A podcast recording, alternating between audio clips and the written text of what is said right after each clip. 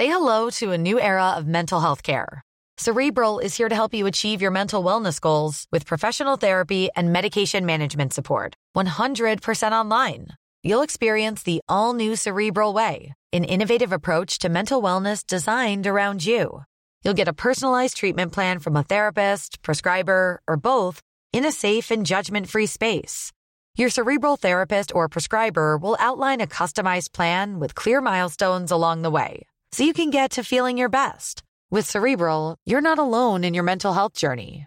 We're here to empower you to live a fulfilling life. So take that first step towards a brighter future and sign up today at cerebral.com slash podcast and use code ACasts to get 15% off your first month. Offer only valid on monthly plans. Other exclusions may apply. Offer ends July 31st, 2024. See site for details. So you've got an idea for a business, the store of your dreams. There's just one thing to figure out everything. That's why Shopify's all in one commerce platform makes it easy to sell online, in person, and everywhere else. Sell on social media, source products with an app to get that first sale feeling. It's the only solution that gives you everything you need to sell everywhere you want. So when you're ready to bring your idea to life, power it up with Shopify. Sign up for a $1 per month trial period at shopify.com slash listen.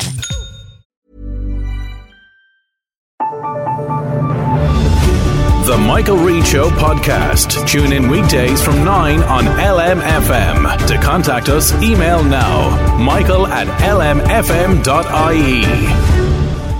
Wednesday morning, uh, the 6th of September. Good morning, with much debate and discussion from now till 11 a.m. This is Michael Reade on LMFM. Well, after the wettest summer in living memory, it really is a beautiful summer like morning to take in the views at Avondale House. As you've been hearing this morning, that's where the government is in County Wicklow, where it is about to hold its first cabinet meeting of the new political term. There's much on the agenda and the countdown is now truly underway to next month's budget. Ministers are to discuss local property taxes, RTE, a rebate scheme for businesses that use kerosene, and pandemics. That's not the one just gone by, that's the ones coming down the line. But a major review of speed limits will make for a very interesting conversation. This is a review that was commissioned uh, by Minister of State Jack Chambers, and the government will be left with much to contemplate. Let's speak now to Blake Boland, who's head of communications with AA Ireland. And a very good morning to you, Blake, and thank you indeed for joining us on the programme uh, this morning. Uh, if the recommendations in this are accepted, it means there'll be no change to motorway speed limits. They'll continue at 120 kilometres an hour, and there will be some exceptions after that. But generally speaking, you're talking about speed limits on all other roads reducing by about 20 kilometres an hour. It's pretty dramatic, isn't it? Well, that's right, yes. Um, motorways and national primary roads will, will be unchanged. So we're going to see some other changes now. Towns and estates will drop down to 30 kilometres an hour. We're going to see secondary roads dropping from 100 down to 80 and some local and rural roads dropping from 80 down to 60. But let's just be a little bit uh, more clear in terms of context on this as well. These are there will be an opportunity, let's put it that way, for the local authorities to look at a particular road and say, you know what, even though the, limit has gone down to 80. We deem this one to be safe at 100, and they will maintain those speeds. So there is discretion involved here, and it's not necessarily that we'll see every single road dropping, like I just outlined. Okay, but it will be recommended to, to the councils that they do that, but then it will be up to the councils to decide finally on what the speed limit is. Will that be confusing for motorists going between counties? Oh, it absolutely will be, and we're going to see a, a, lot of, you know, there'll be a lot of investment needed in this as well. There's going to be a lot of time. Now, in reality, we're not going to see this in place really until possibly the second half of 2024. I mean, legislation is going to put these before the government um, this month, but it's going to take some time when they draw, draw up the detailed guidance and not be ready with the, the actual legislation itself in early 2024. It's a long time yet and there's going to be a lot of education needed by the government here to make sure that everybody understands what's going on. Right. What is going on? Uh, because I think it could very well be argued that the reason for introducing this reduction in speed limits is because of a, a, lack of education, because of a lack of driver education. Uh, and if we failed in that sense, are we going to succeed in, in teaching people how to abide by the new limits? Yeah, well, this um, has been, been worked on for two years. We, we heard uh, Minister Jack Chambers speak this morning. They've been working on it for a long time. Now, initially, we thought perhaps is this a little bit reactionary um, because of, of what's happened over the last few weeks. But I think the reality here is that we're in a pretty bad situation on our roads. The road deaths are increasing, 127 this year already. And even beyond that, we've had 812 very serious road injuries last year. And this is these are mothers, fathers, colleagues, friends, family members that have, have lost their lives or, or have been very debilitating injuries. So I think we all also need to stand together and do whatever we can to reduce those those deaths and those fatalities.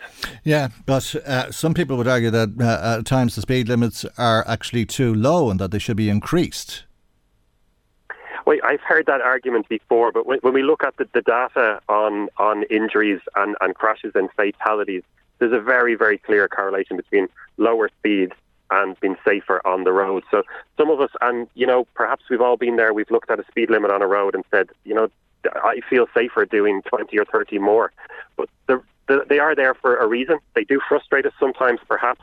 But let's not lose sight of, of the ultimate goal there. Okay, the big question, of course, I think is going to be enforcement, isn't it? I mean, if we're not enforcing the speed limits now, and that's leading to the amount of deaths that we've seen this year, um, are we going to enforce reduced speed limits? Well, I'm glad you brought it up, and, and I wanted to bring it up at some stage anyway. Like we take what, what happened on Monday there, there was a national campaign um, to get us all to reduce our speeds. I mean, everybody in the country should have heard about this, and yet they still caught 865 drivers on Monday alone speeding during that campaign. The August Bank holiday saw something like 15 to 1600 people caught speeding.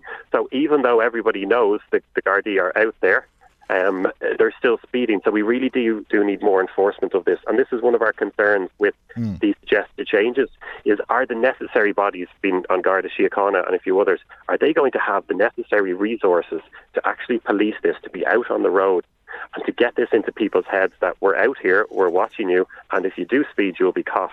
Because there's a large percentage of the population at the moment that don't believe they will be caught if they are speeding mm. and continue to speed, as we can see. And I don't think anybody would want to make little of the amount of people who have lost their lives uh, on the roads this year. Over 40 people so far this year under the age of 25, 127 people in total uh, an increase of 25% on at the same period last year. But that has happened with the current level of enforcement. If the road uh, rules of the road were being enforced by the Gardaí, it's possible, I suppose, that the 127 people who have died could still be with us today. Uh, uh and if that is the case, or if some of those people could still be with us, then you have to ask yourself if we reduce the speed limits and those rules are not uh, enforced, uh, will we see a reduction in road deaths? Uh, um, that's the first part of it. And the second part of it is that undoubtedly you'll see most people abide by the law because most people abide by the law as it stands. Uh, but what sort of. Um, disruption is that going to cause? Uh, because you're going to see a, a, a much slower uh, travel times for people. Well, in theory, yes, we've reduced. You know, we might be reducing the maximum speed limits, but you know, I had a 50 kilometre journey this morning on, on the way into work, a lot of that was on motorway as well. But on not a single occasion was I able to do the speed limit because there was a little bit of traffic there. So whether that speed limit was 100 or 200 kilometres an hour, my journey was the same anyway with traffic. Mm. So what we're talking about really is just reducing that upper speed limit there. That's there. And do you know what? I think in the context of so many people losing their lives and so many people being seriously injured, we have to ask ourselves, is it okay for my journey to take me 47 minutes instead of 44 minutes and get there safely and potentially save someone's life? Mm. And as we said before, it might be a little bit frustrating to you and I on a certain road, yeah. um, or someone in front of us, we don't feel they're going fast yeah. enough but let's bring it back to the, the people that have lost their lives. Well, absolutely. I mean, I'd rather spend 47 minutes than 44 minutes if it meant saving a, a life. But I think it's also reasonable to question. Uh, is that the only way of doing it? Uh, would better enforcement, better education, better training be the way to go so that people aren't acting dangerously on the roads because the problems that will come with reduced speed limits, uh, as you say, uh, at peak times you may not be affected, but at other times there's going to be undoubtedly a, a, a change in uh, travel times. You're going to see bus timetables, for example, having to be changed. Taxi fares will have to increase because there'll be longer journeys. And undoubtedly you'll have traffic jams sooner, bigger, and cars moving slower at times. Well, you know, it's strange that you brought that up because um, conversely, or, or almost uh, perversely, sometimes what they do is they reduce the speed limits on motorways to get people to their destinations faster. And this is a very, very strange effect. Um, I didn't realise this until, until very mm. recently, but we're seeing these kind of variable speed limits on the likes of the M50 at the moment. And what happens in, in bad tra- traffic very frequently is, is something that you, you could kind of call the accordion effect, where traffic loosens out, people speed up to 100 or 120 on the motorway, and then all of a sudden you get one person who's a little bit slower who's braked, and then you get that accordion effect where it squashes down. And if we could actually have a more consistent speed, although at a lower maximum speed, we can end up getting to our destinations a little bit bit sooner. Yeah. What about trucks coming out of uh, the port in uh, the early hours of the morning when everybody else is tucked up tight in bed and making their way to Cork or whatever? I mean, their travel times are going to be reduced or increased, uh, and that's uh, going to have a, an impact. There's an impact on, on, business and the cost of doing business. Uh, potentially, a lot of the, the trucks that you're referring to are, are limited to uh, to lower speeds anyway, so they, they wouldn't be able to approach those a lot of the larger speeds, especially on, on motorways that we're talking about. Um, I will have some some changes. Um, it, it, will, and once again, it kind of just comes back to the, the road safety aspect of it. Mm. What about frustration? Frustration can be uh, very dangerous uh, as well. Um, if you're driving around the town at 30 kilometres an hour, uh, maybe people listening to us uh, this morning who are, are driving uh, around uh, in one of the towns could try to reduce their speed to 30. I think they'll find it very difficult to do it. and if you had to do it, or if the car in front of you was forcing you to do it, people could end up very frustrated. and that could lead to separate problems, could it not? Yeah, I suppose that, that, that is possible. We all experience frustrations on the road, and, and some motorists are upset with other motorists, or a, a cyclist is upset with a bus, or a bus is upset with a taxi, and so on and so forth, right throughout it. Um, and that's something that we all need to just keep an eye on a little bit, uh, keep an eye on our frustrations. Mm. Um, but also, you know, there's, there's a lot of focus on, on the speed that's here, um, and we're, you know, this is the focus today because we're talking about speed limits potentially reducing. But also, let's not lose sight of speeding is just one of the, the problems, the issues that we have on the road that contributes to, to crashes and, and to fatalities. And, and we also need to be cognizant of the fact that drink driving is still an issue, that people are driving uh, when they're too tired, that they might be distracted on their mobile phones. There's a whole host of other reasons here as well that we have to we have to keep an eye on, let's say. Mm. Overall, though, um, what's your thoughts? Uh, good idea. Uh, you'd like to see this happen? Well, I think in the context of what's happened over the last few weeks, you know, we, we put out some of the statistics there, and then just remember that these are all, all, all human beings, mothers, fathers. It, it, becomes very difficult to argue with anything that's going to make our roads a little bit safer. However, we do have concerns, some concerns. You know, we highlighted some of those that this cannot be a, a cash grab where we reduce the speed limit on a road that is relatively safe, and they put up a van. You know, we need to focus our efforts in the right way, and also are the Garda going to have the necessary resources to police this. And that's one of our big things. And as we spoke about earlier on, the policing of it, that's going to be hugely important in getting this through. Yeah, it's funny you say that because that's exactly what Tom said. Tom is in Kells and he's texted us and he said speed limits, they're just a, cash cow for the government. It's the standard of driving that has become worse. He, he tells us that he was in Kells the other day sitting down at the Maureen O'Hara bus for five minutes waiting for a lift. He counted 22 people driving with their phone to their ear. I guess that's not much of a, a, surprise to any of us. We see that all of the time, and then you've got to ask yourself if you can't get people off the phone, how are you going to get them to drive at 30 kilometres an hour in the town? Yeah, absolutely. The Phones is a big issue, distracted driving. And it even goes beyond people just picking up the phone to answer a call or send a text. I mean, I know, I understand it's anecdotal, but we're hearing stories of people who have their phones displayed in the car, perhaps, you know, attached to a suction cup on the windscreen or something like that. And they're catching up on things like sports highlights or or their favorite programs or have a YouTube video playing in the background. Mm. This is just madness, and, and things like that really have to to stop. And your caller kind of touched on something, and, and you mentioned earlier on is is the, the cultural aspect of this as well. Mm. We've uh, we've got a whole new wave of young drivers coming through as we do every year. And I even spoke to a, a different radio presenter recently, and, and he was saying that he remembers doing interviews like this 20 years ago, saying and warning people about the exact same things. But we've now got a new generation coming through that haven't quite got that message as well. And we've seen those numbers in the the, the age profile yeah. of a lot of people losing mm. their lives lately. Yeah, absolutely. I, said it to Martin Kenny, uh, the transport spokesperson for Sinn Féin. Uh, on this program uh, the other day because I remember uh, the exact same messaging myself on uh, radio 20 years a- ago, and uh, I know that what happened then when it was normal to have three, four, five, six hundred people die on the roads. Um, that uh, the Road Safety Authority was uh, introduced, and they were very, very active in terms of messaging, constantly on radio programs, big campaigns, all of the time. Uh, and there was a change in behaviour, change in attitudes, and a reduction in road deaths. Uh, the Road Safety Authority seems to have gone quiet uh, since uh, Eamon Ryan became the Minister for Transport. I don't know if that's right or wrong. That's my sense of it. Uh, and I don't know if it's coincidental or if there's any connection between uh, driver behaviour. Have you any thoughts on that, Blake? It's not really for me to, to speak on the relationship between the, the RSA and Minister Eamon Ryan. Um, the, the RSA are tasked with a very, very difficult job of reducing road fatalities. And, you know, as you mentioned there, we have seen them coming down in, in numbers that, that were a lot higher a good few years ago. So progress has been made, but um, I, I, think every party involved here needs to do a little bit more to, to, to get this down and concentrate, as we said, not just on one aspect, but the other ones we just mentioned, and even the conditions of cars on the road as well making sure that people have the appropriate tyres, that they're not letting them go bald.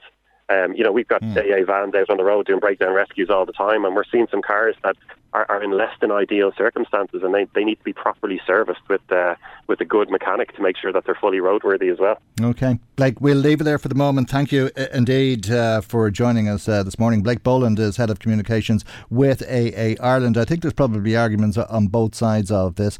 Uh, I think many people will remember back in 2005 when we went from miles an hour to kilometres an hour, and there was a reduction in speed limits uh, on a lot of the roads. Instead of doing 60 miles an hour, you were doing 50, in other words, 80 kilometres.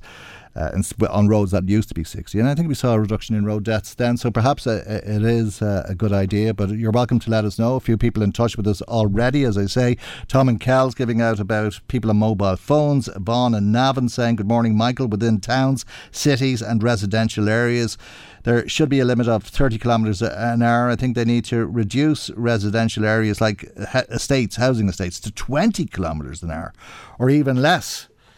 Thanks, Yvonne. Right.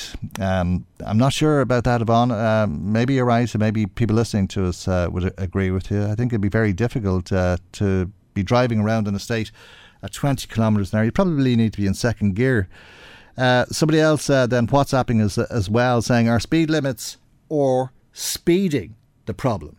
The decrease is a cop out for a lack of enforcement. Interesting. Thank you indeed.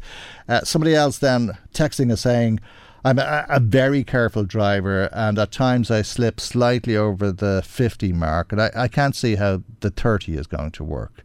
Thanks uh, for your message. Uh, John in touch too. He says, As I told you before, drivers have to have manners and cop on. Thanks for that, John.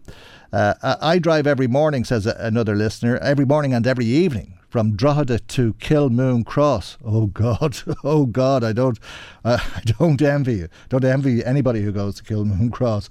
Anyway, our caller says, if you're on that road between half five in the morning and seven, you would think that you're in Mondello. All the years I've been driving on that road, I've never seen a speed check.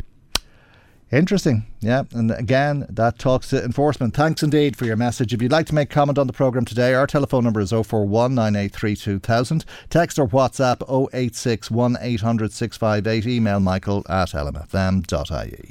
Michael, Reade on LMFM. Now, talking uh, about uh, the speed that you drive at. Uh, some 80,000 people went home on Monday, and I'd say quite a, a lot of them couldn't get home quick enough to a proper shower uh, or to a nice, clean, hygienic toilet. let alone the comfort of their own bed. There's nothing like your own bed, is there? Uh, or some comfort food, real proper homemade meal, that sort of thing. But that's part of the fun and the experience, the endurance test that was uh, the electric picnic uh, for 80,000 people. Today, the first of 750 Ukrainians are going to the electric picnic or at least uh, the site uh, in Stradbally where the electric picnic was held to live in tents and to call those tents their home. John Lannon, CEO of uh, Doras, is on the line. And a, a, very good morning to you, John, and thanks indeed uh, for joining us. Uh, this seems uh, to be what refugees coming to this country can expect in the coming weeks because of a, a lack of any other available accommodation for them. Do you believe it's the best we can do? Good morning. Um, well, first of all, we hope that this is only for a couple of days or weeks. Um, it's disappointing and I have to say surprising that the government has let the accommodation situation get away from them and has had to accommodate people in tents now. It's a crisis point, but it's not the first one we've seen over the last year and a half something similar happened at the end of student accommodation usage in 2022. We've had international protection applicants street homeless at the start of this year, and we've had to they had to start using tents for international protection applicants in mid 2022 as well. Um, the situation got so bad for them that they had to be moved out in December, and then others went back in in January. So we hope that when the government say that the use of flimsy very unsuitable tents in Stradbally is short term, that it really is, and it's only a matter of days or weeks until those people get moved to someplace more suitable. And they're saying six weeks. Indeed, yes, um, that that's what's reported. Um, but um, I'd have to say that while you know um, getting to a safe country like Ireland may be better than a war zone um, living in tents is very unsuitable, mm. really difficult. It's not a safe environment for anyone, and particularly for children.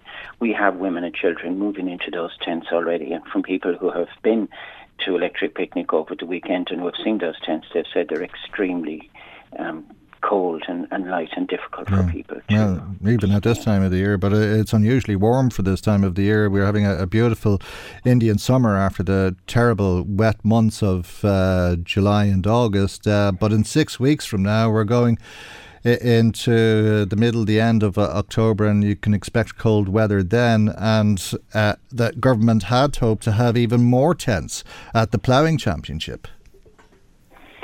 In, indeed, yes, and we, we have a bad track record here in this country when it comes to accommodation that's initially stated as temporary becoming much more permanent. I mentioned the fact that tents are in use for international protection applicants at the moment in Knocklisheen outside Limerick City. Um, we've also, of course, still got the direct provision system that was sent up as a temporary solution to the arrival of people fleeing from persecution and war back in the year 2000. Mm. Many of the locations um, that that that are non-tent um, that people from Ukraine and from other parts of the country are living in still are quite poor the standards are, are not great, and there are concerns over the welfare of people because of conditions of the building or the lack of training of staff or other factors. Mm. Uh, the bell tents uh, that people will know from the festival are to be used to house families. The Ombudsman for Children. Uh, has written to the government uh, voicing concern about children being accommodated like this, uh, and probably with little wonder. Absolutely. You know, we, we know that um, any form of emergency accommodation for any children has detrimental effect on their development.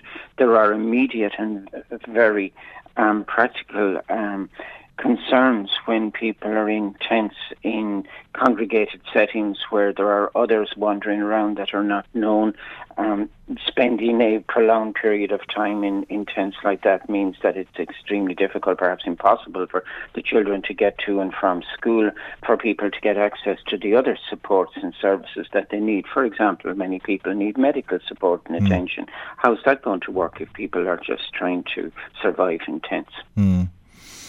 10,000 Ukrainians have arrived in the last four months. Uh, the rate that they're arriving in has uh, increased, uh, apparently, um, and undoubtedly that's putting pressure on the government. have uh, this has this happened? Uh, has it come as a, surprise to the government? Have uh, they been taken by surprise? Well, we know that since the um, full scale of invasion of Ukraine happened back the end of February 2022, there has been a steady arrival of people. The numbers are at about 500 a week now. Um, people are continuing to arrive as they need to because we see the ongoing situation in, in Ukraine and how so many parts of that country are not safe for people. We, we've um, got got a small, steady increase in the numbers of people that are being provided with accommodation by the state, although the numbers are um, rising um, at a smaller rate in overall terms because yeah. some people are moving out into other accommodation from the state provided accommodation. They may be returning to Ukraine. There may be other reasons why, but the numbers that they need to provide accommodation for are increasing. However, we've been saying, and, and others have been saying for quite a long time now, that we need to see better planning around the mid to long term options for the reception, the accommodation, and the integration of people from Ukraine. And the government, as I said, still hasn't got ahead of the fact that accommodation needs to be provided. Many of the mm. people who have arrived here from Ukraine will make Ireland their home, and we need to be looking to the long term to ensure that not only can the children get into schools, people can learn English, they can um, get work, and, and they can become part of Irish society, not living in flimsy tents in in a um, in in a site after a concert. Okay, speaking of planning, uh, I think uh, there's a very interesting uh, story on the front page of uh, the Daily Mail today uh, of uh, how County Wicklow Council, uh, Wicklow County Council, uh, had sought to lease 1.2 uh, 1.82 hectares uh, of land in Baltinglass. Uh, they were hoping to put in enough modular homes there for 200 Ukrainians, uh, but the councillors voted against it.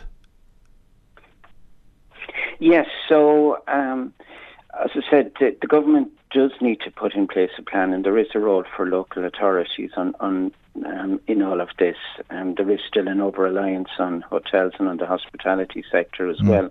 So we do need to see more modular builds. We need to see more of refurbished buildings coming on stream. Local authorities that have the capacity to deliver should be given the power and the budgets to develop, to lease, and to procure accommodation. This is something that's with us for the long term. We need to have a whole of government, a whole of society approach to this to ensure that we can provide for people who are coming here seeking protection. Mm. It, it, it's uh, very disturbing, isn't it, uh, that Wicklow County Council has turned down uh, this proposal that would have provided 68 modular homes. Very hard to understand. It is difficult to, to understand, and we know that the building uh, and the, the bringing on stream of modular units has been delayed time and again over the last year or more, and it's disappointing that a lot more of those haven't come on stream. We've also know that there have been ongoing frustrations and communications difficulties as well when it comes to the interaction between um, local authorities and government departments. Yeah. We hope that this is something that we can see an improvement in now. We hope that local authorities will start to play a more constructive role when they can. And it's not just the, the responsibility here is not just on local authorities because many of them have been working extremely hard to ensure that accommodation um, all accommodation that's available can be brought on stream also to ensure through their community response for it that the integration needs are met. But we've got to ensure better coordination and better collaboration between local authorities and government departments yeah, to address this. Indeed, as situation. I understand it, the councillors in Wicklow were giving out that uh, there was poor communication and they only heard of the plans last minute. But we leave it there. Perhaps there's a lesson in that, John. Thank you indeed, as always, for joining us. John Lannon, CEO CEO of Doras. Michael, Reade on LMFM. I don't know if you can imagine one of your children going to hospital today unnecessarily. Why? You might ask. Well, it's a, a good question. Could you imagine them going to hospital for 368 days? Or 205 days or 107 days. Uh, this was uh, the experience of some children who didn't need to be in hospital at all, according to a report that was published this week uh, by the Ombudsman for Children called Nowhere to Turn. In this report, it says that parents of some children with complex disabilities are making the agonising decision to leave their children behind in hospitals, residential centres, and special schools because they can't access the adequate supports and services that they need to care for them at home. Inclusion Ireland says it is saddened, shocked, but not surprised by the contents of this report. Let's speak uh, to Derval McDonagh, who is uh, the CEO of Inclusion Ireland. And uh, a very good morning to you, Derval, and thank you indeed for joining us on the programme this morning. I think a lot of us who are not familiar with uh, this circumstance uh, that the people you represent are, are, so acutely aware of. We're very surprised. Uh, how commonplace is this? Well, it's as we said in our in our statement yesterday. Um, it's a shocking read.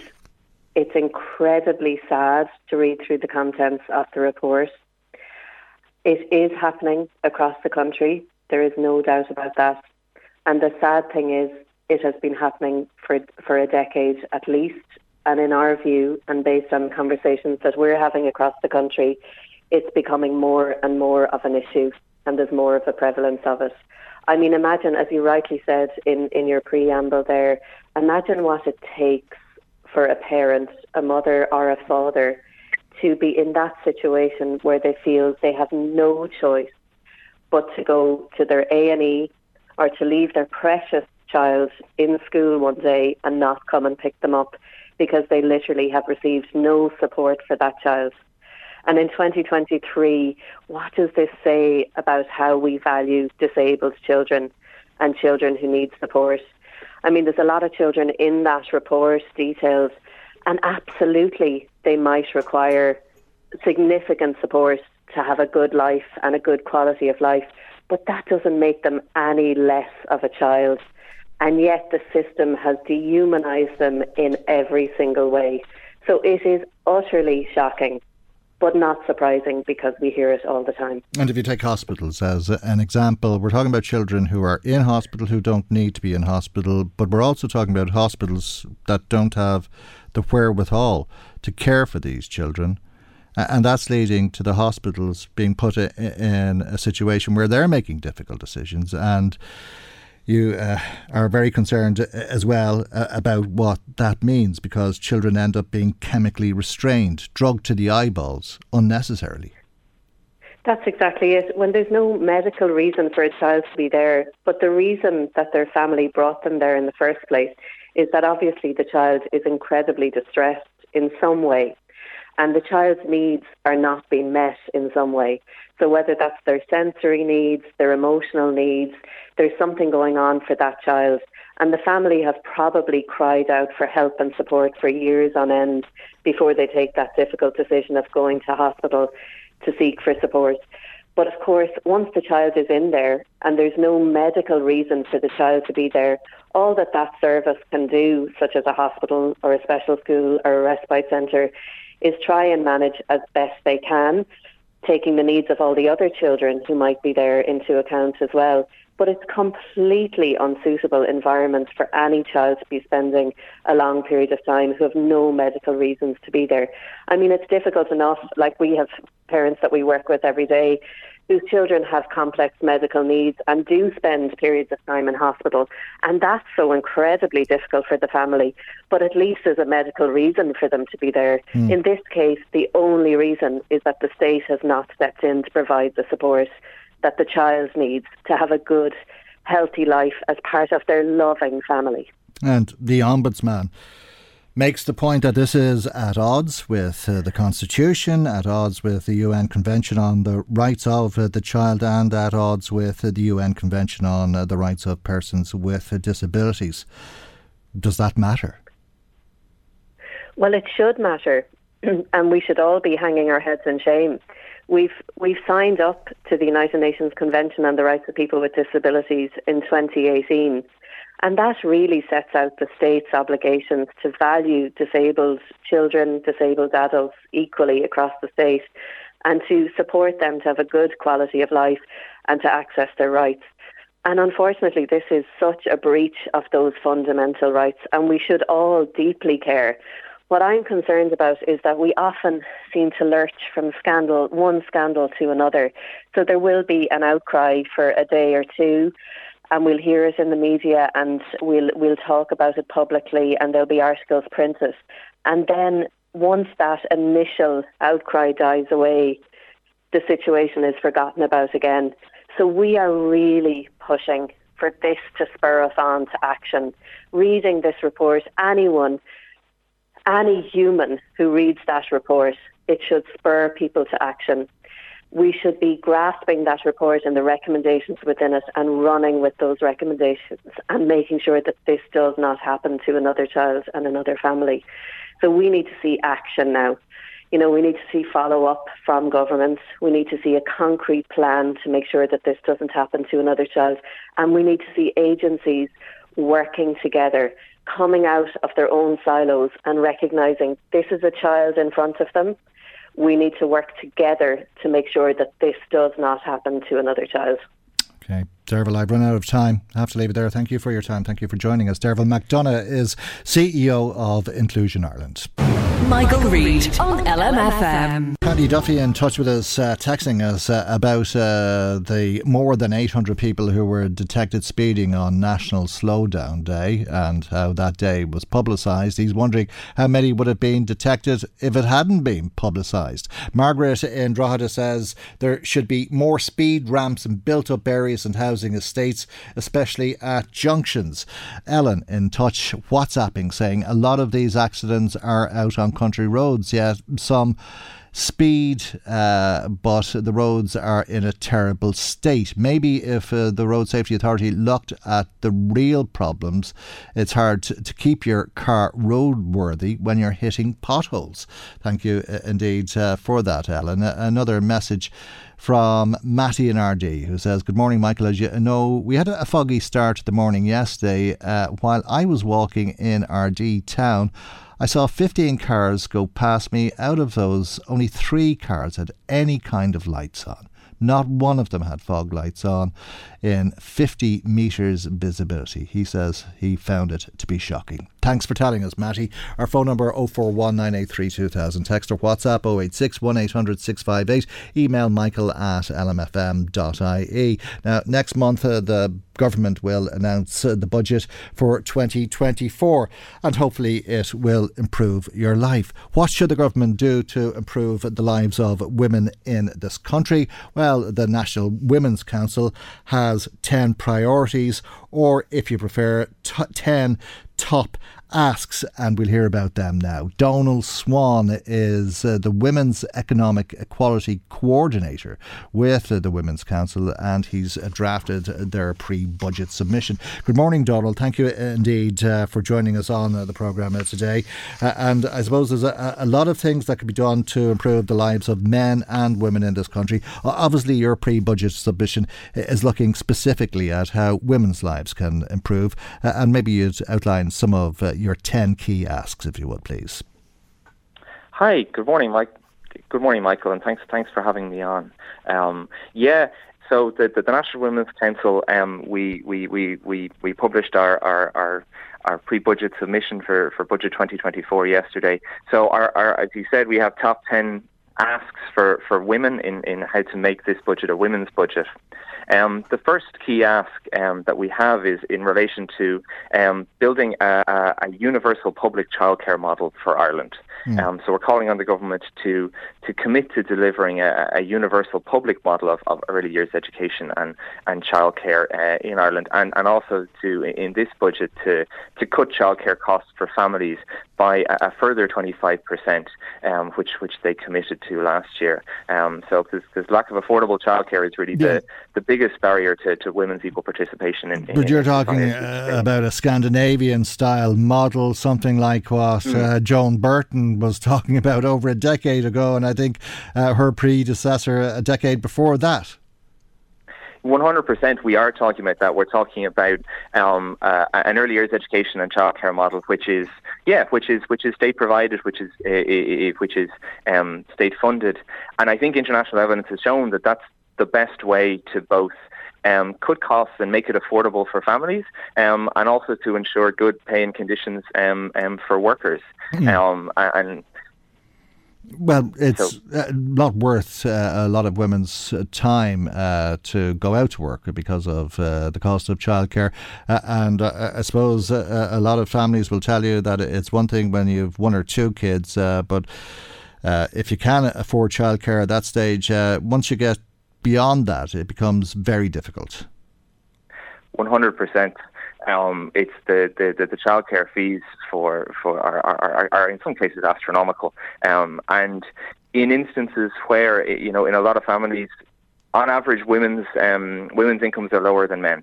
So when families are making the, the, the, decisions as to as to as to as to who stays in work and, and who doesn't, it, it predominantly is um, women who, who are who are staying at home, who are taking on the the unpaid um, care work. And a lot of the cases, that's just because childcare isn't isn't there. There aren't the places. It isn't accessible, or it just isn't affordable. Um, it's mm. just it's just too expensive. And this isn't just stopping women from being active in in being in, you know in, in the labour market in terms of being employed, but it's also stopping uh, women's um, participation in terms of in terms of social and, and community life um, and, and, broader engagement with society, which is which is so vitally important. Is it just because uh, of how unaffordable it is uh, that women, uh, because uh, they're earning less? Decide to stay at home instead uh, of men? Is it because of economic reasons or is it because women are more inclined to want to stay at home with their children?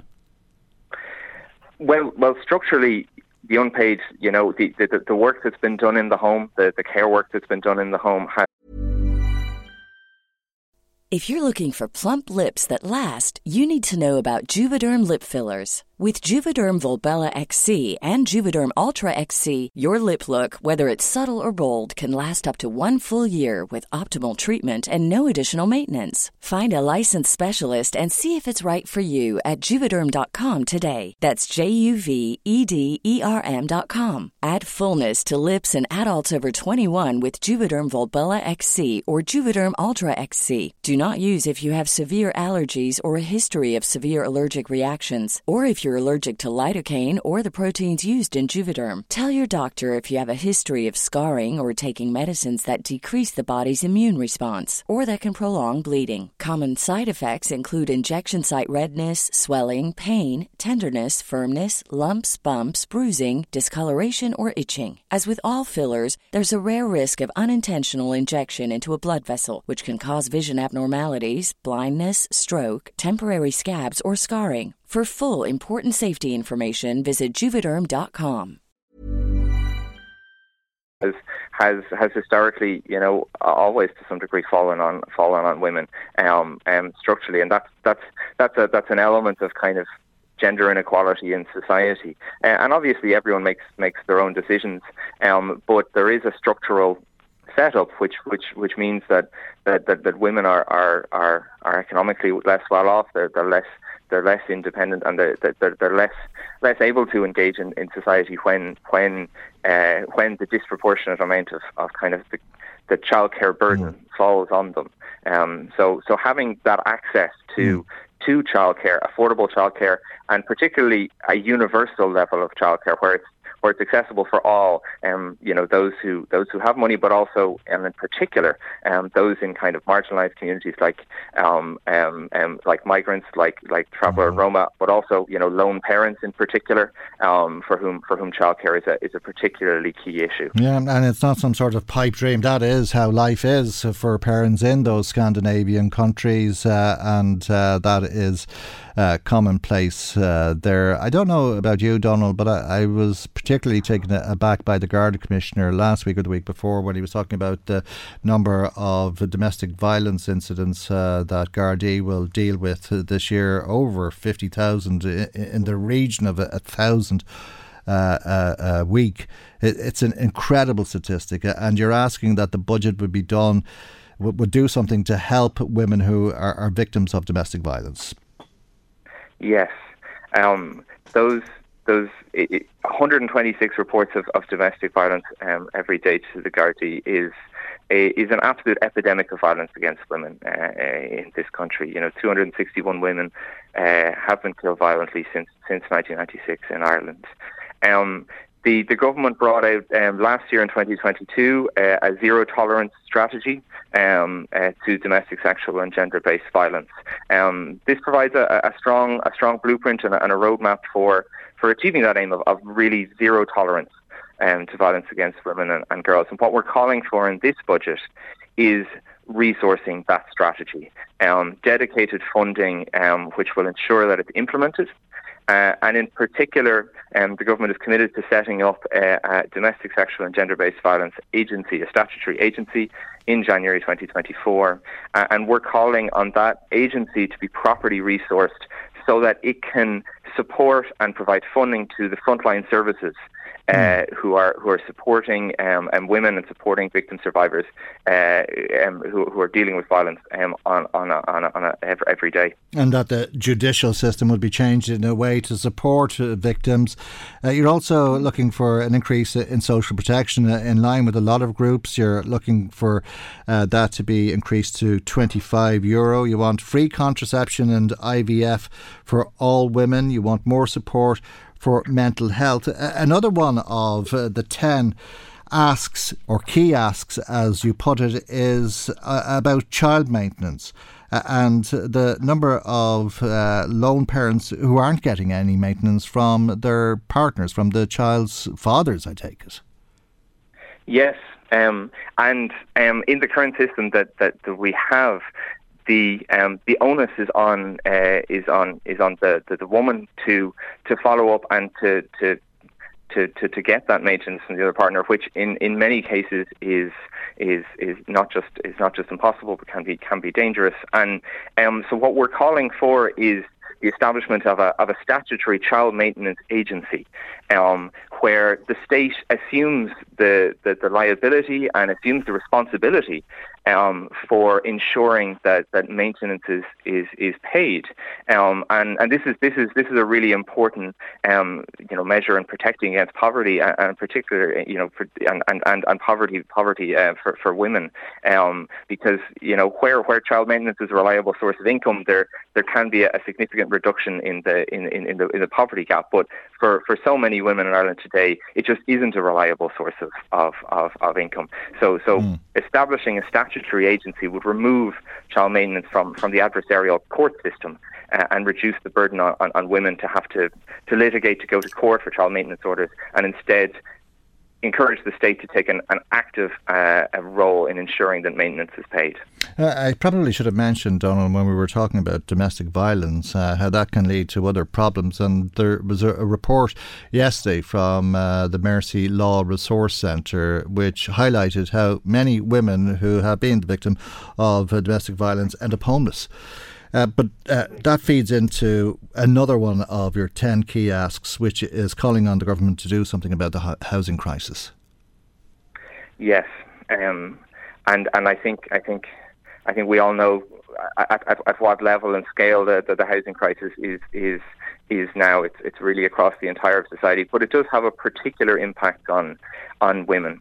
Um, in particular, since since March, so since the, the lifting of the, the eviction ban, um, um, which we're calling to, to, to, for to be to be reintroduced, there of the families who were who have been made homeless since then, um, 70% of them are lone parent families. Lone parent families, one parent families are, are predominantly headed by women.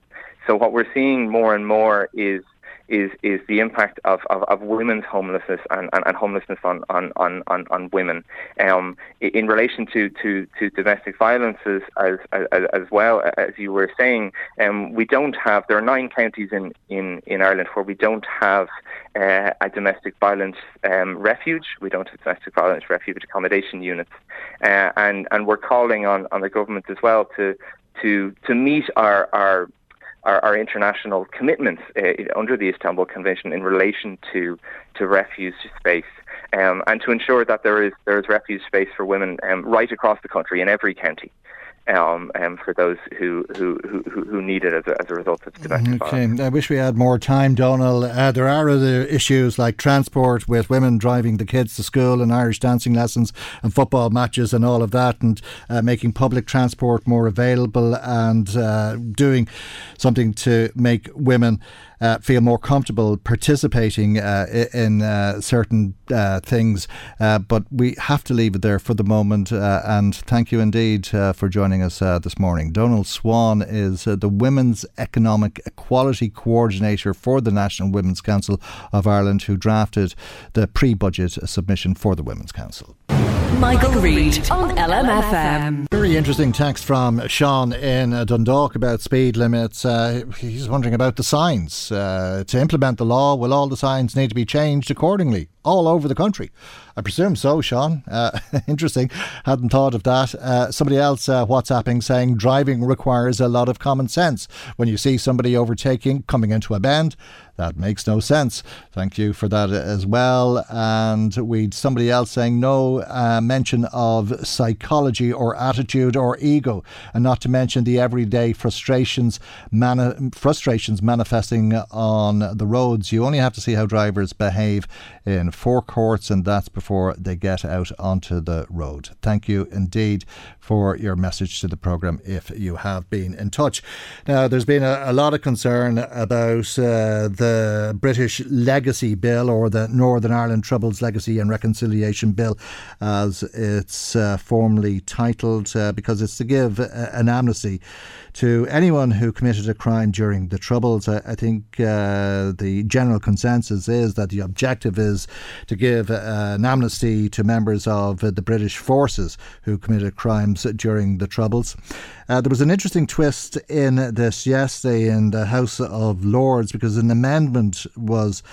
Uh, uh, proposed and indeed supported by a majority of 11. And that means that if you are to give an amnesty to somebody, it would be with the consent from the families of the victims. The vote there was 201 to 190. Let's speak to Mark Thompson, who's uh, the CEO of Relatives for Justice. A very good morning to you, Mark, and thanks for joining us on the programme. I suppose, truth told, that's only half the story, isn't it? I suppose it is. In, in fairness, what the House of Lords have tried to do is to remove the immunity clauses, the amnesty provisions in this bill, and there's been a battle of what they call political ping pong between the House of Lords and the House of Commons, where ultimately the Conservative Party holds the majority and will pass this. And every time it comes back from the Lords, they kind of remove any changes. The truth is, it's a bill that's been irredeemable in some senses because the objective, as you quite rightly say, has always been to get British soldiers off the hook, its agents and so forth. And I suppose in this immunity clause, this amnesty bill, all a person has to do is to turn up and give an account to the best of their recollection um, of what they were involved in. Um, and there's no real test to it, so it's a, it's a turn up and get your immunity provision. And there's no no prizes for guessing that that will be British soldiers principally and anyone else connected to the state, whether they're in paramilitary organisations working for the state or otherwise. Mm. So that's really where we sit. I, I suppose what was interesting this week as well is, is that the, the Taoiseach, uh, Micheál Martin, had indicated yet again that the Irish government is seeking legal advice. And I suppose this centres around the fact that this bill is going to pass and it is going to go into law. All of the diplomatic efforts that have been tried, all of the pressure has been tried from the US, from Europe, from the Human Rights International organisations, from the UN to the Committee of Ministers of the Council of Europe, and importantly from the families and the political parties. But the British government are tone deaf to this. They don't want to know, and they've set their face against passing this bill. So, in that context, it's quite important that the Irish government stand up for all victims across this jurisdiction and, and that they initiate an interstate case against the UK. That would mean, Michael, that they would go and seek an interim resolution before the European Court under Rule 39. And that would mean that as this bill is in a systemic way affecting so many people, that they could seek an interim resolution that would protect the interests of all those people that will be affected by the bill. Mm. That's the first stage, and that can be done quite quickly in an interstate challenge before it hears more substantial stuff. And if the court were to grant on the application, if the Irish government were to take an application, they would grant um, protection of all the rights of those individuals, which would be internationally legally binding uh, against the UK, which would mean this bill would, would, would have to sit and the court would, would, would have to um, adjudicate and mm. but it would preserve and protect the rights in the meantime um, uh, uh, before a, a, substantial hearing at a later stage. Now, the UK can obviously go ahead and do what it wants, but mm. then you're looking at the international reputation and the diplomatic fallout that would, would happen thereafter. Well, I was just but going to ask you. I was just going to ask you if the British government would respect such a, a ruling, uh, and uh, I suppose the follow-on question now is if uh, the British government is at all interested in its international reputation? Well, there are matters for debate, but I think there there is, um, and, and of course they're acting within their own jurisdiction, currently ignoring everything. But when it comes before the international court, it's a bit somewhat different. I do I, I, I do think so, um, and, and and there would be I, I would suppose supporting affidavits and, and interventions on this and submissions because in, under Rule 39, NGOs like ourselves, but, but um, importantly, members of the US Congress and the Senate who have held hearings on this, international legal experts. So there becomes a body of public international opinion, not only from legal experts and academics, but NGOs and families. So it, it takes it to a different level. And if the Irish government do that, I, I, I, I think it's an indication of the commitment to victims and survivors across the entire community and standing up for their rights, which is crucially important. That has mm. to be done. And we can't allow a situation where the UK just acts unilaterally and gets away with what it wants to do in terms of just acting as a judge, jury, and executioner and, and, and how, how it has been behaving. And people have rights, and rights after the Good Friday Agreement. Who wants to be in a society where your rights are, are, are completely denied? We, we have to stand up and fight for our rights and our human rights. Right. And we have no choice. The Irish government, as part of the uh, signatory to the Good Friday Agreement, that afford us and accord us those rights. Hmm. Uh, have to protect that agreement and the rights of citizens in this part of the jurisdiction.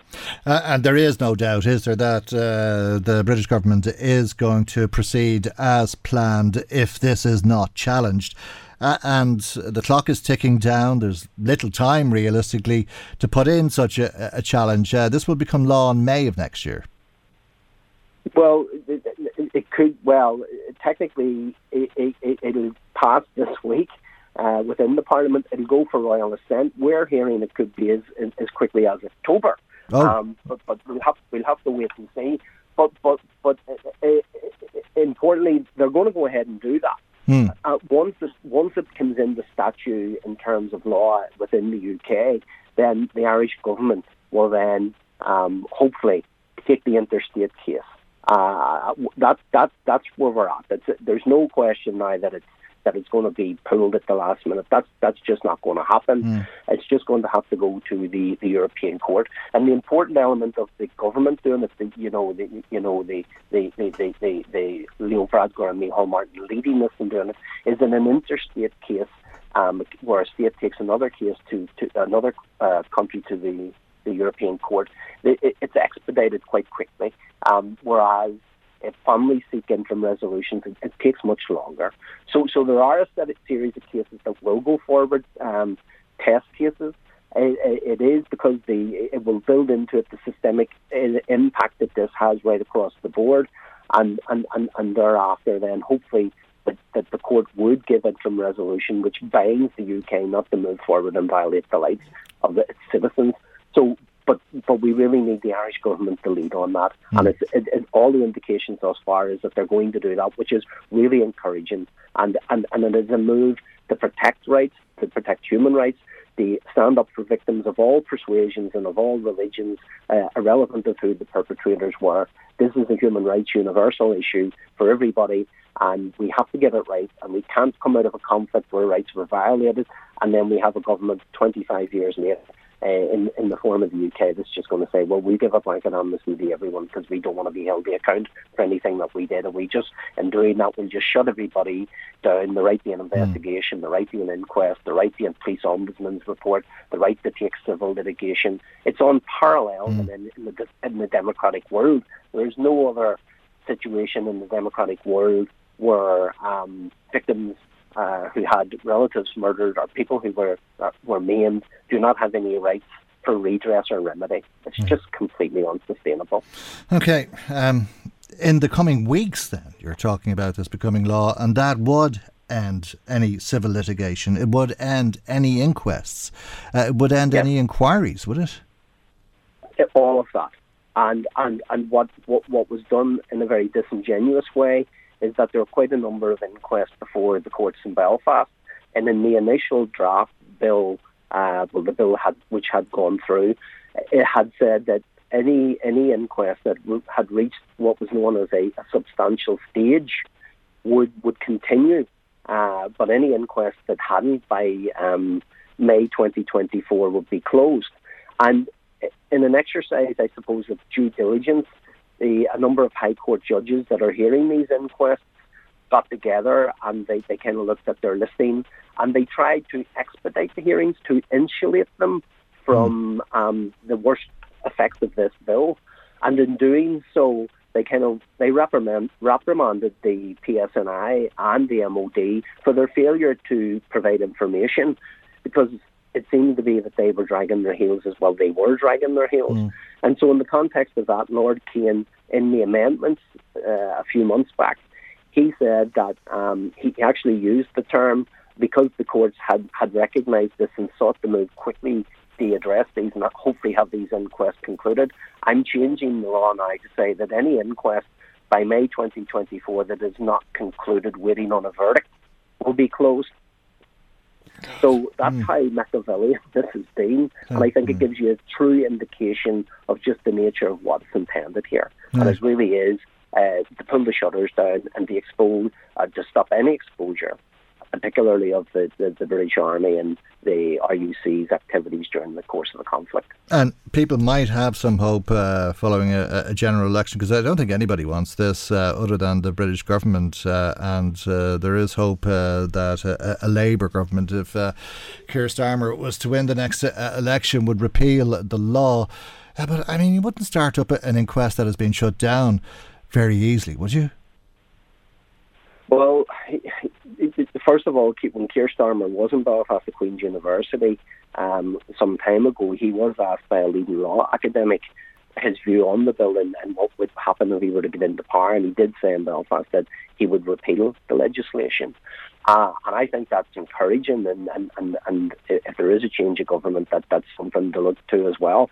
But I think the choreography the, the, the geography of all of this in the sense of the, is the Irish government to take the case and there is a change of government in London, well then it brings us back to the original agreement of the Stormont House Agreement to which the NIO and the security apparatus in the north here and in London didn't want to implement. Hmm. And I, I, suppose it's a, it, it, and the microcosm of this is the, the Pat Finucane case, whereby there was a promise of an inquiry and then it, they reneged on it.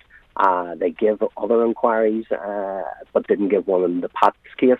And then they changed the law to the, the Inquiries Act in 2005, which prohibited um, inquiries being far more far-reaching uh, and give ministers much more powers to uh, to prevent the exposure of information, and they didn't hold an inquiry. And the Finucanes have won at the UK Supreme Court. They've won again in Belfast at, at, at, at the High Court. And, and and what you see here is a refusal uh, to deal with that case because it's so far-reaching and goes to the higher echelons of the security apparatus and people in government at the time. And if you have an independent process that you can't control, well, then you run the risk of the full truth being, being coming to light. And that's really what this is about. It's about the UK and the Tory government in particular, um, with the security apparatus behind them, advising them, don't do this, don't do that, um, close this down. And this bill mm. is really an amalgamation of every deceitful tactic that's been used against families for the past two decades in the courts in Belfast and at the UK Supreme Court to bury evidence, to prevent the truth from emerging. And it's really about trying to control the narrative of the conflict. But in doing so, they've exposed themselves because otherwise, why would you need such a far reaching amnesty mm. if you didn't do anything wrong, as they claim? Okay. Mark, we'll leave it there for the moment. Thank you, as always, for joining us today. Mark Thompson is uh, the CEO of Relatives for Justice. Michael, Reade on LMFM. It has stunted my life. That's the headline over an article in the journal.ie where readers have been sharing their experiences of adults living with uh, their parents. Uh, let's hear more about some of uh, the incredible stories uh, that the journal has recorded. Mairead McGuire is a news reporter with the journal.ie. Good morning, Mairead, and thank you indeed uh, for joining us on uh, the programme today. You decided to reach out to listeners because of the last census and that amazing figure of over half a million adults in this country who live with mum and dad. Mm-hmm. Yeah, so I suppose we just wanted to know what exactly that looks like for people.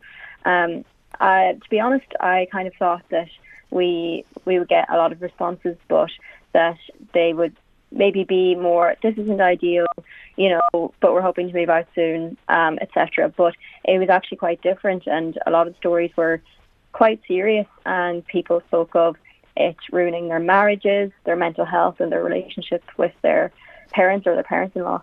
Mm, falling out with their in-laws, probably forevermore. I, I, I gather, reading between uh, the lines of uh, one of uh, the stories, uh, but uh, cramped conditions, housing that's not uh, suitable for so many adults, I, I, suppose, was a common enough theme uh, in the stories that you heard from your readers.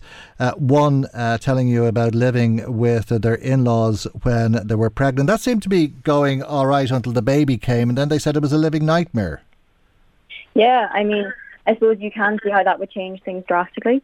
Um, but I mean, I suppose nobody goes into that thinking that it's going to be a nightmare, but um, it can be very hard to know before you get into that situation. And look, it's not just in Dublin; it's across the country. Um, people are not only struggling to get on the property ladder, but even just to get somewhere to rent. Even people who have the money, there just simply aren't places. Mm. Um, you know, the average rent for new tenancies in Ireland has risen by over nine percent in the last year. So things are getting worse, not better. Um, so who knows what the figure will be in the next census, but it likely will be a lot over half a million um, because that seems to be the only option for some people at this point. Were you surprised, Mairead, at how old some of uh, these adults are uh, who are living with their parents? Yeah, maybe I shouldn't have been, but but I was. I think traditionally we think that um, if somebody is living with their parents as an adult, it, it might be for a little while in their in their twenties or if they're between places or things like that. But you know, one reader, um, he's in his late thirties and um, he is thinking about emigrating for the second time because when he moved back to Ireland, um, he ended up having to live with his parents while he was completing his PhD, mm. and he also um, knows someone else in his family who is moving back in with with their parents, um, and that person's in their forties.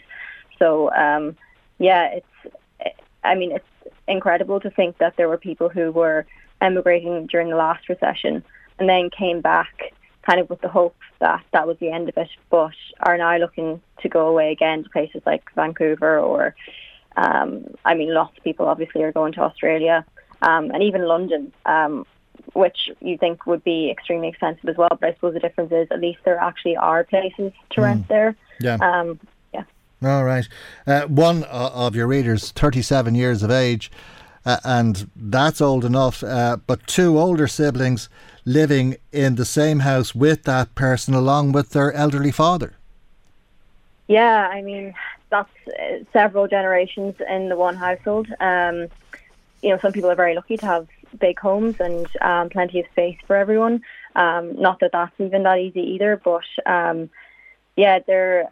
I think there's also things like, for example, one reader, um, they were kind of finishing their house um, sort of down the road from where their parents are living, so it was it was convenient for them to live with their parents because otherwise they would have had to rent somewhere maybe an hour or two away. Um, but yeah, whenever it's temporary, I think people do find it somewhat tolerable. But mm. then, um, whenever you have several generations under the one roof, and there's things like caring responsibilities that add so much more strain, and and as you say, like then if there's babies, all these things put so much pressure on relationships and on a household. Yeah, you heard from uh, one younger reader who said the government had stripped uh, the youth of this country of their right to a life uh, because it's impossible uh, to have a, a, real life or I- intimate relationships or any of the things that adults normally do when you're living with your parents. But that same person also told you about their uncle who's in his 40s living with their grandparents. Mm-hmm. Yeah, and it will be interesting to see how this manifests in the next election. Um, you know, I mean, we're always we're always talking about the housing crisis, and, and so we should be, and, and people are always giving their, their two cents on how we can solve this. But um, clearly, what has been done so far hasn't improved things. If we only see rent prices going up and the supply going down, um, so yeah, I don't know. It's it's it. I think there is a lot of anger there. Um, mm a lot of people also are concerned with um, the way conditions like this, where there's no housing, how that can kind of manifest into other things like like the rise of the far right, um, because people have been have been sort of sitting with their rage for so long, and it feels like nothing's changing. And then whenever we have you know immigrants coming in, sometimes people jump to kind of feel that they shouldn't be sharing resources with other people because they don't have enough themselves. Mm. Um, so we can see how that can become like extremely problematic and dangerous, and it has, um, mm. particularly in Dublin. Absolutely, and uh, I suppose then there's the next question that people ask themselves. Uh, is there actually no housing? Because uh, you heard from somebody in Tipperary who made the point that there's lots of empty homes, derelict homes, holiday homes, and Airbnbs, but only two rental properties in their area. Exactly, and you know, there, as well as that, I think a lot of places that are available might be, you know, much too big. Like it's, I think sometimes, especially for like young single people, it, it feels like the the market is just not made for them. And as you say as well, there are so many empty places. I mean, you know, for, for years now, there have mm. been calls to really tackle the dereliction issue and to really put everywhere to use. Um, but that, for the most part, hasn't happened. Mm. Uh, a couple living in his uh, bedroom, I think, uh, his childhood bedroom, uh, which uh, they said was only fit for a single bed, not a, a double bed. They eat there, they watch television there, uh, they study there because they're both pursuing master's degrees, and it's having a terrible impact on their mental health. But somebody else told you that they can't go home, or they won't go home, or, or they shouldn't be asked to go home because it's a toxic environment. Yeah, look, some people feel that no matter how dire the situation is, they, they really, really can't go home because perhaps it's a toxic environment or even even a dangerous one. Um, so the housing crisis is making vulnerable people even more at risk of mental illness or harm or just a lack of autonomy, which isn't good for any grown adult. Um, it's it's pushing people into situations that maybe they tried very hard to escape from. And I think also when you think about you know, domestic violence situations or just separation, it's very hard for somebody to leave someone whenever they, there's literally nowhere else they can go. Mm. Um, so it's just ex- extremely dangerous. Yeah, well, there's no doubt. Uh, I take it uh, from reading uh, your article, Mairead, uh, that there's a, a, lot of people who feel there's a, a disconnect between their generation and uh, the government, uh, which has failed them in respect of being adults and the life that they should be entitled to to live independently as adults rather than at home with their parents. But it wasn't all bad news, was it? you heard from one parent uh, who described it as a, a, bit of a holiday. Yeah, look, now the vast majority of the stories were negative or extremely negative, but um, it was good to get the perspective as well of parents who have their adult children living with them. So yeah, one parent um, said that she was very happy to have her, I believe, her daughter and um, her son-in-law um, stayed with their, them for a few months um, while their house was being completed down the road.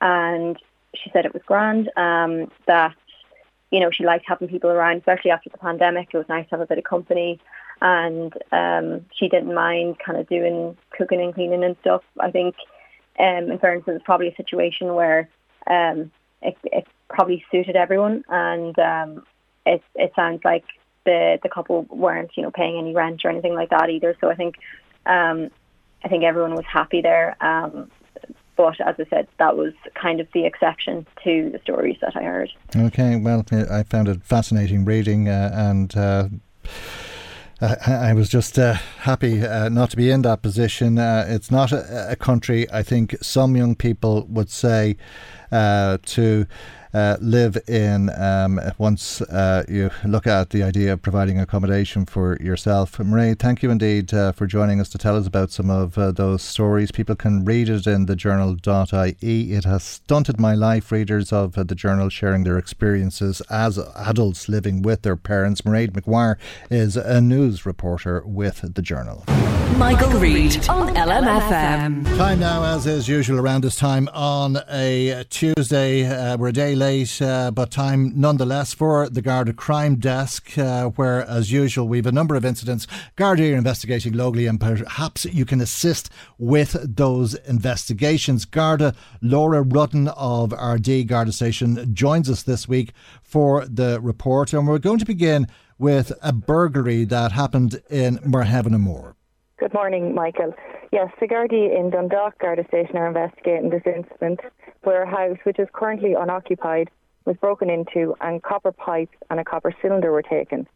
This happened sometime between 12 midday on Tuesday the 29th of August and 8 a.m. on Wednesday the 30th of August. Entry to the house was gained through the front door where the lock was broken.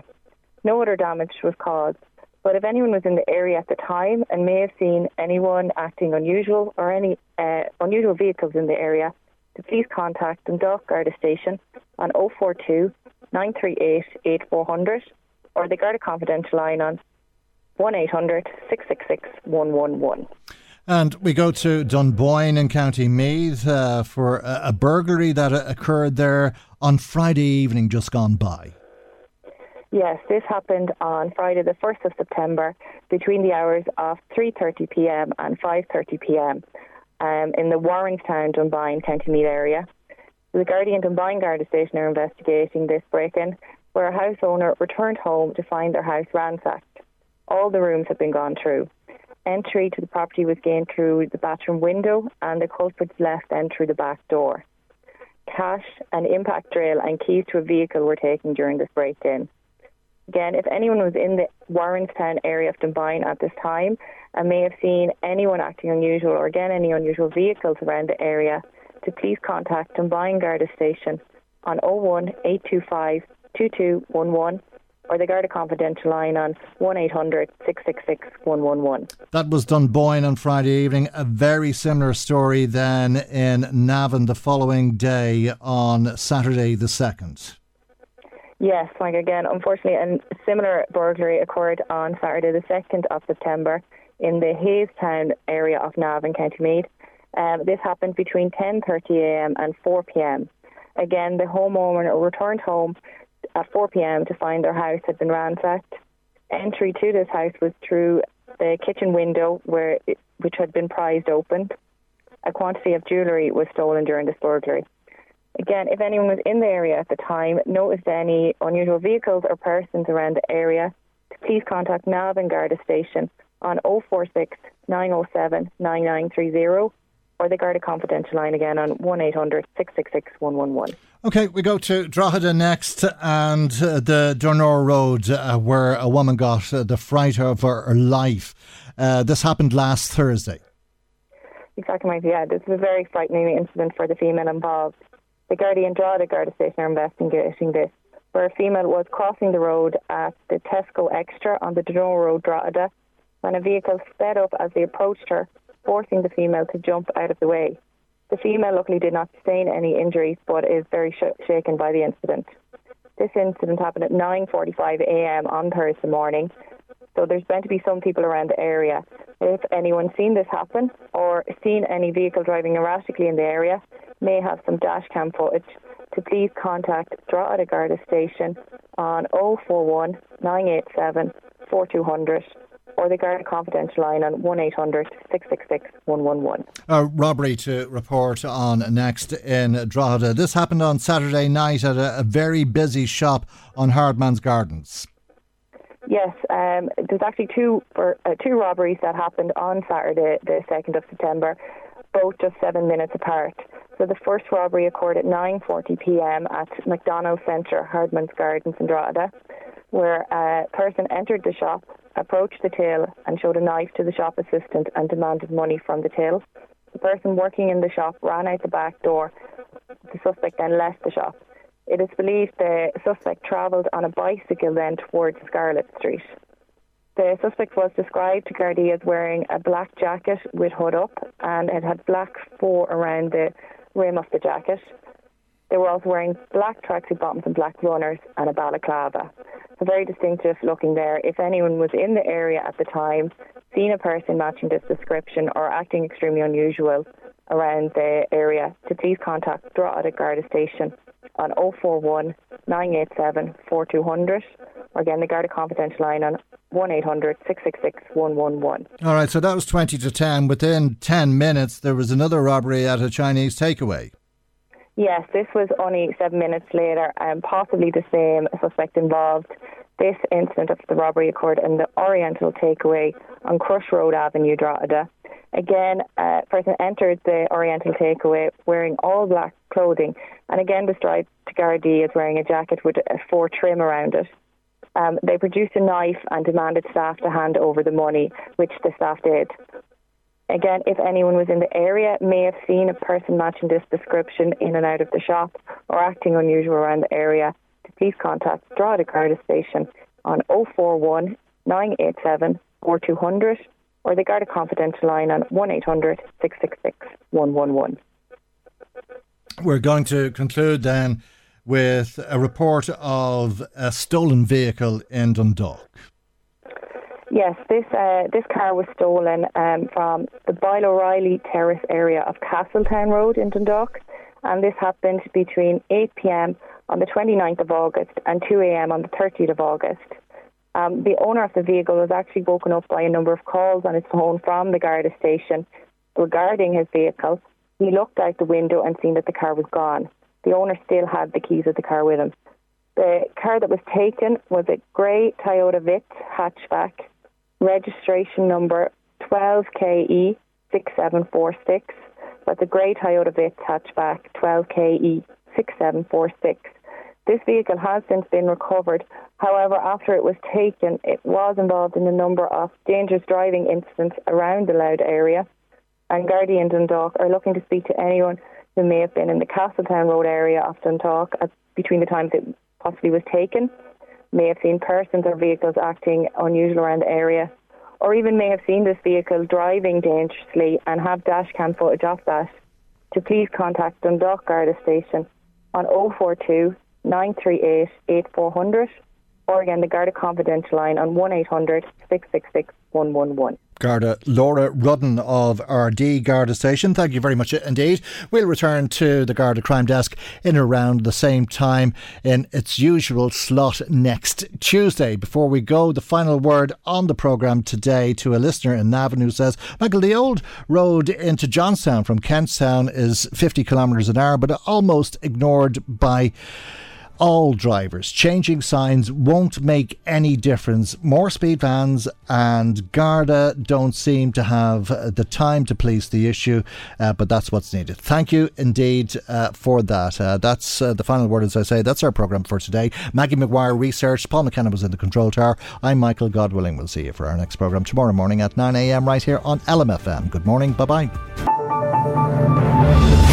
The Michael Reade Show podcast. Tune in weekdays from 9 on LMFM. To contact us, email now michael at lmfm.ie.